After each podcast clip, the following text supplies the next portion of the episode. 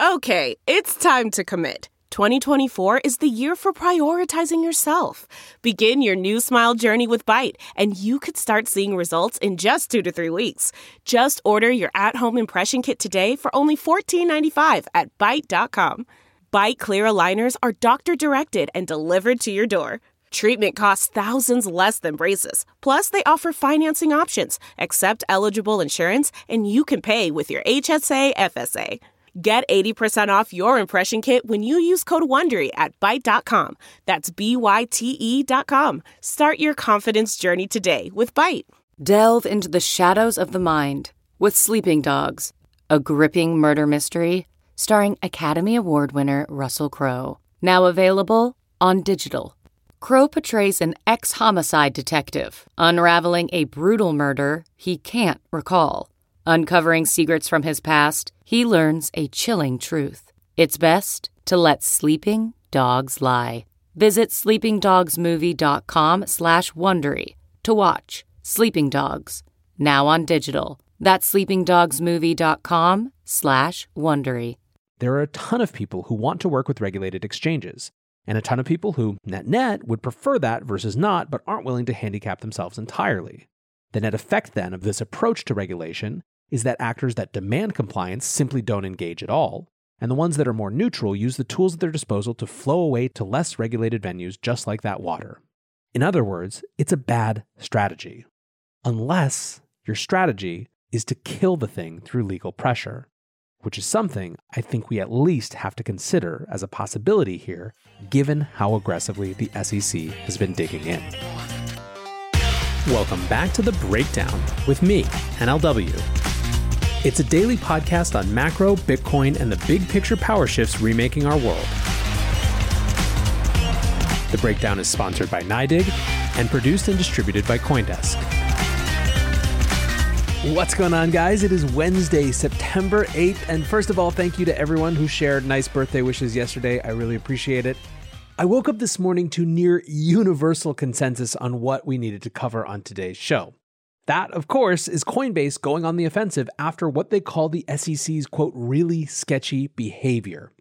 Now, there are a ton of other things that happened yesterday that I'd love to give some coverage to. There is the first day of reactions to El Salvador's Bitcoin law. How did everything go? Did the infrastructure hold? Did people actually use Bitcoin? If you were on Twitter at all yesterday, you'll also know that President Bukele reinforced his Bitcoiner one of us bona fides when he made fun of the IMF and bought the dip in a single tweet.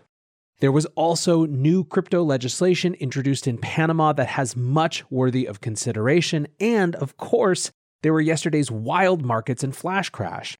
Udi Wertheimer tweeted a little while ago No one will be talking about NFTs when we get our daily $10,000 Bitcoin candle very soon. He was right, although the wick was down and not up. I really do think it deserves more discussion than I'm going to give it here, and maybe I'll dig in deeper on a future show. For now, I want to point to one tweet and one thread to help explain. The tweet comes from Alex Kruger, and he writes Journalists are desperate to build a narrative for today's correction. Stop. Sometimes there is no narrative. I've discussed this quite a bit this year. News people look for news explanations for market moves, when market structure often has much more to do with it. Given that, as has become the habit, we'll just let Alameda co CEO Sam Trabucco explain it. He writes Today was the first time I've been woken up because the market was moving in a while. It's the biggest move we've seen in months. What happened? A thread about history. They say those who do not learn from history are doomed to repeat it. Who remembers earlier this year when crypto rallied a ton to 65K pretty quickly? Futures were at a high premium, and open interest of all the important contracts was up. Here it is. And then he shares a picture of a crash. And what about May, when crypto had recovered some to 50K or so, again with high premium and open interest, but then it dipped a bit? Right. He shares another graph with a drop. The setup is the same every time. Futures are at a really high premium. This suggests aggressive buying. Open interest going up. This suggests the buyers are opening positions. Number go up. This means there's net buying. And number go up importantly sets up the opportunity for people to buy at high prices. This matters because of the next stage of the setup number go down. Each time it's happened, it's been for a different reason. Maybe bad news from China, maybe bad news from Elon, maybe nothing that's easy to point to. But in each case, it happened and it was slow at first. And as prices crashed, some of those aggressive net buyers who bought near the top get liquidated. And then more of them get liquidated, and then, well, you know. Bitcoin crashed an extra 10% over the course of a few minutes, like clockwork. The past week looked a lot like this high premia all across the board, open interest of big perpetuals, especially Binance, growing quickly, all while the market rallies. And last night, numbers started going down. Not sure why, probably something like someone sold or Bitcoin equals 50K, and then during Eastern morning, the stock market was also falling, and crypto sometimes follows those things. Regardless, the market started to slowly fall. Until it wasn't slow anymore. Liquidations, of course, took over the quick descent, just like they always do. As we said, just like clockwork. Billions got liquidated. And honestly, I was caught a bit off guard this time. I didn't think the rally had lasted long enough, and in particular, I didn't think the initial drawdown was significant enough yet versus the peak to cause a lot of liquidations. The biggest takeaway for me was just how familiar today's move still feels. It's been a few months, but it was really just the same thing with a slightly different spin. History repeats again, and I've got a feeling we've not seen the last of it. The point here is just how much these big moves are about market structure. They're about the positions that people have put on, much more than the catalysts that make the initial move up or down. But with that, let's move back to our main topic Coinbase and the SEC. WTF is going on, and what does it mean? First of all, let's take a moment to give a little bit of background context from a different company. In July, New Jersey's Bureau of Securities sent BlockFi a cease and desist letter around their flagship product, their interest bearing accounts, or BIAs, as BlockFi calls them. They claimed that the BIAs were violating securities laws by not being registered with the securities division of that state. The head of New Jersey's Bureau of Securities said, Our rules are simple. If you sell securities in New Jersey, you need to comply with New Jersey's security laws. No one gets a free pass simply because they're operating in the fast evolving cryptocurrency market. Since then, states including Alabama, Kentucky, and Texas have all brought similar cases against BlockFi.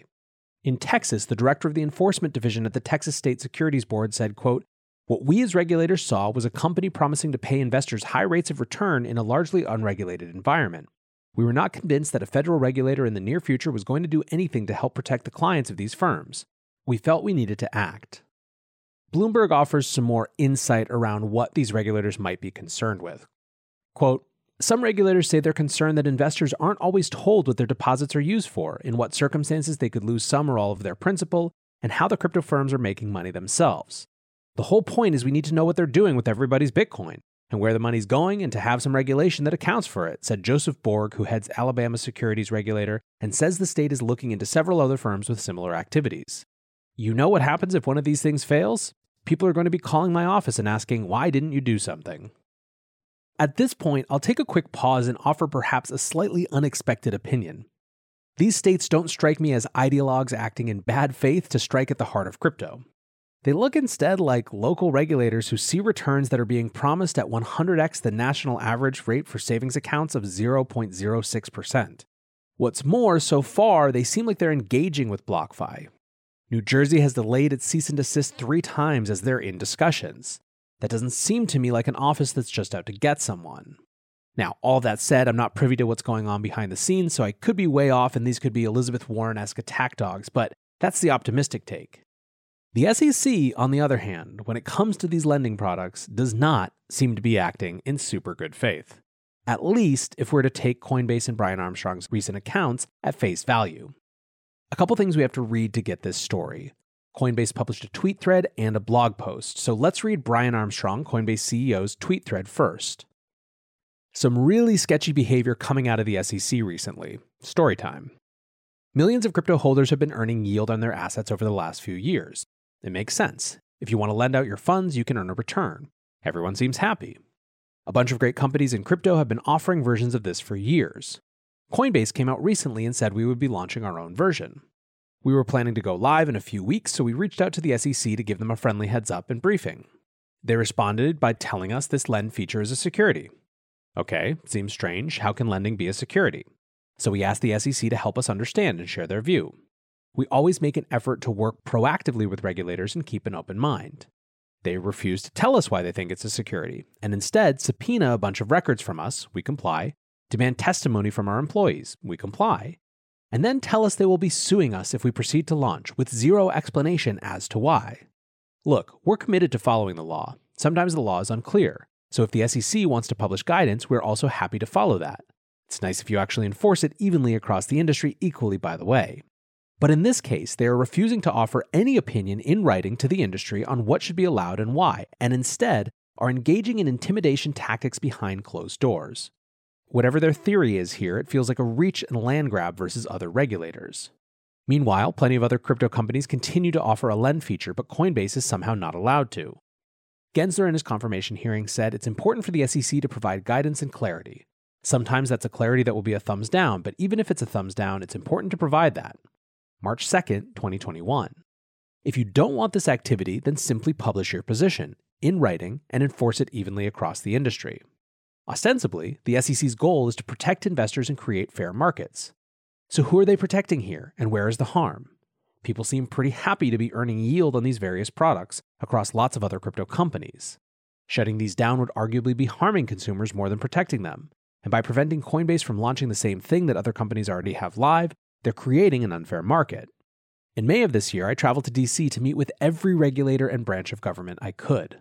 The SEC was the only regulator that refused to meet with me, saying we're not meeting with any crypto companies. This was right after we became the first crypto company to go public in the US. Gensler had been confirmed just a month prior, so I brushed it off as the SEC still getting its feet under it. Now, I'm not so sure. We've always tried to be good actors in this space, leaning into sensible regulation even when it's difficult or expensive. We try to think about what products we would want for ourselves and what risks we would want our families to be aware of before launching products. We will keep following this approach. Yet here, we're being threatened with legal action before a single bit of actual guidance has been given to the industry on these products. If we end up in court, we may finally get the regulatory clarity the SEC refuses to provide. But regulation by litigation should be the last resort for the SEC, not the first. Our door remains open. Hopefully, the SEC steps up to create the clarity this industry deserves, without harming consumers and companies in the process. America could really use all of us working together to figure this out right now hell of a thread, and you can understand why it has about 30,000 people who have liked it and shared it at this point. There's also a Medium post from Paul Grewal, Coinbase's chief legal officer, but I'm going to intersperse that with sections of this analysis. So, five things stand out to me about this. The first is the actual security designation of lending, and whether this sort of lending product is a security. You'll see most in crypto immediately saying, of course, lending isn't a security, and that would be my first instinct as well. However, I'm not a lawyer, so I have no real ground to stand on. I'm going to read Coinbase's argument for why it's not, but here's the counterpoints first. From Anderson Kill partner Preston Byrne, he writes Yield products are securities. They differ in no material respect from an unsecured bond. They just don't use the name. Other countries like England have debt crowdfunding rules. US companies should check that out, and we should emulate those rules here. If you happen to run a US company and have a nearly fully baked yield offering and you're not immediately calling up English counsel to talk about UK debt crowdfunding rules, now would be the time. Preston also points to a reframing from a Brit, Simon Taylor, who writes The argument the other way is that it's not savings or lending, it's bond buying and selling, which is a security. Coinbase, of course, has a different view from their blog. Coinbase's lend program doesn't qualify as a security, or to use more specific legal terms, it's not an investment contract or a note. Customers won't be investing in the program, but rather lending the USDC they hold on Coinbase's platform in connection with their existing relationship. And although Lend customers will earn interest from their participation in the program, we have an obligation to pay this interest regardless of Coinbase's broader business activities. What's more, participating customers' principal is secure and we're obligated to repay their USDC on request. We shared this view in the details of Lend with the SEC. After our initial meeting, we answered all of the SEC's questions in writing and then again in person but we didn't get much of a response. The SEC told us they considered Lend to involve a security, but wouldn't say why or how they'd reached that conclusion. Rather than get discouraged, we chose to continue taking things slowly.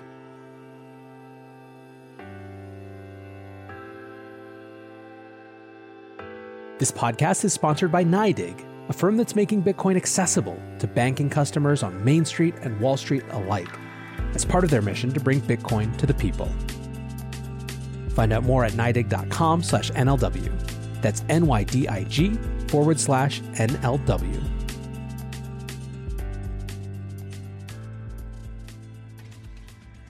This brings us to the next frame for analysis, the next way to look at all of this, which isn't about differing opinions about what is or isn't a security, but an unwillingness on the part of the SEC, the body with the authority to make that argument, to actually make the argument.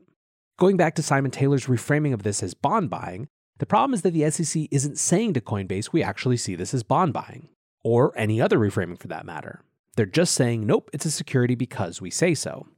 Mark Cuban responded to Brian Armstrong's thread saying, Brian, this is regulation via litigation. They aren't capable of working through this themselves and are afraid of making mistakes in doing so.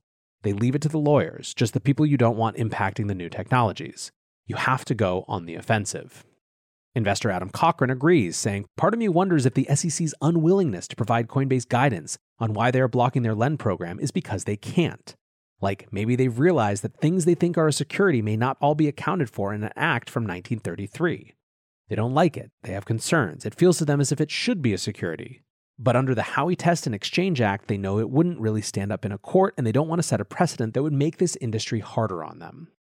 Chainlink God put it more poetically so the SEC is pushing people through a minefield without telling anyone where the mines are, and yet at the same time telling them to not step on any mines or you'll die. This makes zero logical sense. A third analysis or way to look at this is rewarding bad actors by penalizing compliance, the offshore dimension. In that blog post again, Coinbase gives this as background. Coinbase has been proactively engaging with the SEC about Lend for nearly six months. We've been eager to hear their perspective as we explore innovative ways for our customers to gain more financial empowerment on Coinbase. Specifically for Lend, we're seeking to allow eligible customers to earn interest on select assets on Coinbase starting with 4% APY on USD Coin USDC. We could have simply launched the product, but we chose not to. This is far from the norm in our industry. Other crypto companies have had lending products on the market for years, and new lending products continue to launch as recently as last month. Coinbase believes in the value of open and substantive dialogue with our regulators, so we took Lend to the SEC first. Joe Weisenthal from Bloomberg picks up one of the central problems here and tweets This seems like the general problem with the state of crypto regulation right now. Any company that tries to make a point of being a good player automatically falls behind. This isn't about sympathy with Coinbase per se, but new lending products built by anonymous teams are being spun up every day. They're a little different than something like Lend, but it still creates essentially two different tracks, with one being at a major disadvantage. Jesse from Kraken adds Ask Coinbase why they shut down margin, yet it's still widely offered by competitors. US regulators are beating down good actors because it's convenient. Meanwhile, actual scams run abated for years. Who's behind the effort to drive domestic businesses and consumers offshore? Now, regulators could point to this and say that's exactly the problem. It's regulatory whack a mole, so we have to be aggressive with those we can regulate. The issue is one of strategy. To some extent, regulating crypto, or it should be said, any future tech industry that sets up in an anonymized, decentralized way, is like trying to squeeze a fistful of ocean. It's just going to flow away. But the response to that isn't just to try to squeeze harder. It's to create a scenario in which the actors that do want to comply can create network effects in market around their compliance. Put differently, there are a ton of people who want to work with regulated exchanges, and a ton of people who, net net, would prefer that versus not, but aren't willing to handicap themselves entirely. The net effect then of this approach to regulation is that actors that demand compliance simply don't engage at all, and the ones that are more neutral use the tools at their disposal to flow away to less regulated venues just like that water. In other words, it's a bad strategy. Unless your strategy is to kill the thing through legal pressure, which is something I think we at least have to consider as a possibility here given how aggressively the SEC has been digging in. A fourth layer of analysis around this has to do with the truly messed up levels of surveillance. This is where I perhaps have the biggest WTF moment of this entire escapade. Let's read what happened when Coinbase tried to engage. The SEC told us they considered Lend to involve a security, but wouldn't say why or how they'd reach that conclusion. Rather than just get discouraged, we chose to continue taking things slowly. In June, we announced our Lend program publicly and opened up a waitlist, but did not set a public launch date. But once again, we got no explanation from the SEC.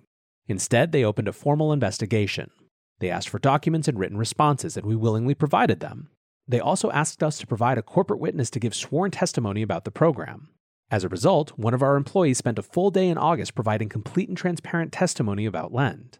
They also ask for the name and contact information of every single person on our Lend waitlist. We have not agreed to provide that because we take a very cautious approach to requests for customers' personal information. We also don't believe it is relevant to any particular questions the SEC might have about Lend involving a security, especially when the SEC won't share any of those questions with us. Just for those keeping track at home, maybe you were distracted, maybe you were having a conversation, maybe you just had to take a sharp right turn. Let's read that line again.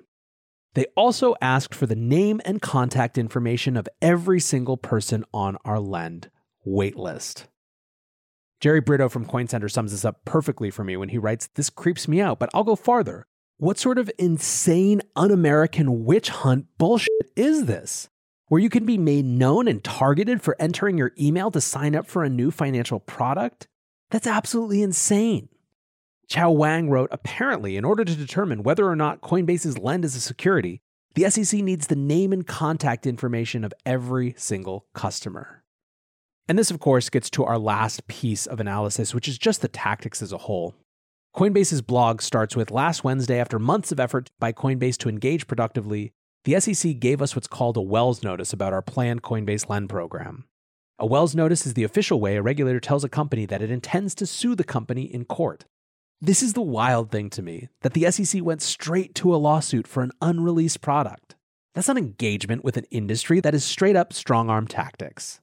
Going back to their request for all customer information, Ryan Selkis from Messari has a different theory about it that connects the dots back to the Treasury Department. Quote SEC is abusing its authority to assist Treasury in fully surveilling crypto investors. Regulation is important, but mafia intimidation tactics further undermine confidence in regulators. So let's talk about where we go from here and what's to be done. Here's how Coinbase's lawyer concludes Despite Coinbase keeping Lend off the market and providing detailed information, the SEC still won't explain why they see a problem. Rather, they have now told us that if we launch Lend, they intend to sue. Yet again, we asked if the SEC would share their reasoning with us, and yet again they refused. They've only told us they are assessing our Lend product through the prism of decades old Supreme Court cases called Howey and Reves. The SEC won't share the assessment itself, only the fact that they have done it. These two court cases are from 1946 and 1990. Formal guidance from the SEC about how they intend to apply Howey and Reves' test to products like Lend would be a big help to regulating our industry in a responsible way. Instead, last week's Wells notice tells us that the SEC would rather skip those basic regulatory steps and go right to litigation. They've offered us the chance to submit a written defense of Lend, but that would be futile when we don't know the reasons behind the SEC's concerns. The SEC has repeatedly asked our industry to talk to us, come in. We did that here. But today, all we know is that we can either keep Lend off the market indefinitely without knowing why, or we can be sued. A healthy regulatory relationship should never leave the industry in that kind of bind without explanation. Dialogue is at the heart of good regulation. The net result of all of this is that we will not be launching Lend until at least October. Coinbase continues to welcome additional regulatory clarity. Mystery and ambiguity only serve to unnecessarily stifle new products that customers want and that Coinbase and others can deliver safely. We will also keep our customers informed at every step as things progress. Jerry Brito, again from CoinCenter, sums up where I tend to land pretty well. He writes If true, this is pretty underhanded. I know it's easy for me to say, but Coinbase should go ahead and launch its product, let the SEC sue, and go to court. Let the SEC make its case and let a judge decide what the law is. Coinbase should go to court because the alternative is that the SEC will enforce against a small provider, settle with them out of court, and hold up the scalp as guidance. Enough with guidance. Howey and Reves are judge made law. We need court decisions to get clarity here. Dan from CMS Holdings agrees, saying somebody finally taking the fight to SEC over lending of all things, but I'll take it. We need this to move forward. I particularly resonate with Jerry's second point that if the fight doesn't come from a well capitalized player with the resources to actually mount a fight, it will become precedent with some tiny little player that's forced to settle. Look, I don't know how many times exchanges have to say it's not that we don't want regulation, it's that we want guidance and then fairness and consistent application for that message to get through. But when regulators keep refusing to provide that actual guidance, not just threats to sue and Wells notices, it makes one suspicious that regulation and integration into the system are not, in fact, the goal that regulators have in mind. That the goal is, in fact, something much more aggressive, hostile, and existential. Until tomorrow, guys, be safe and take care of each other. Peace. Look around. You can find cars like these on AutoTrader. New cars, used cars, electric cars, maybe even flying cars. Okay, no flying cars, but as soon as they get invented, they'll be on AutoTrader. Just you wait. AutoTrader. You know how to book flights and hotels. All you're missing is a tool to plan the travel experiences you'll have once you arrive. That's why you need Viator. Book guided tours, activities, excursions, and more in one place to make your trip truly unforgettable. Viator has over 300,000 travel experiences to choose from. Everything from simple tours to extreme adventures and all the niche, interesting stuff in between. So you can plan something that everyone you're traveling with will enjoy. Real traveler reviews give the inside scoop from people who've already been on the experiences you're considering. So you can plan with confidence. Free cancellation helps you plan for the unexpected. And 24 7 customer support means you can travel worry free. Download the Viator app now and use code Viator10 for 10% off your first booking in the app. Find travel experiences for you. Do more with Viator.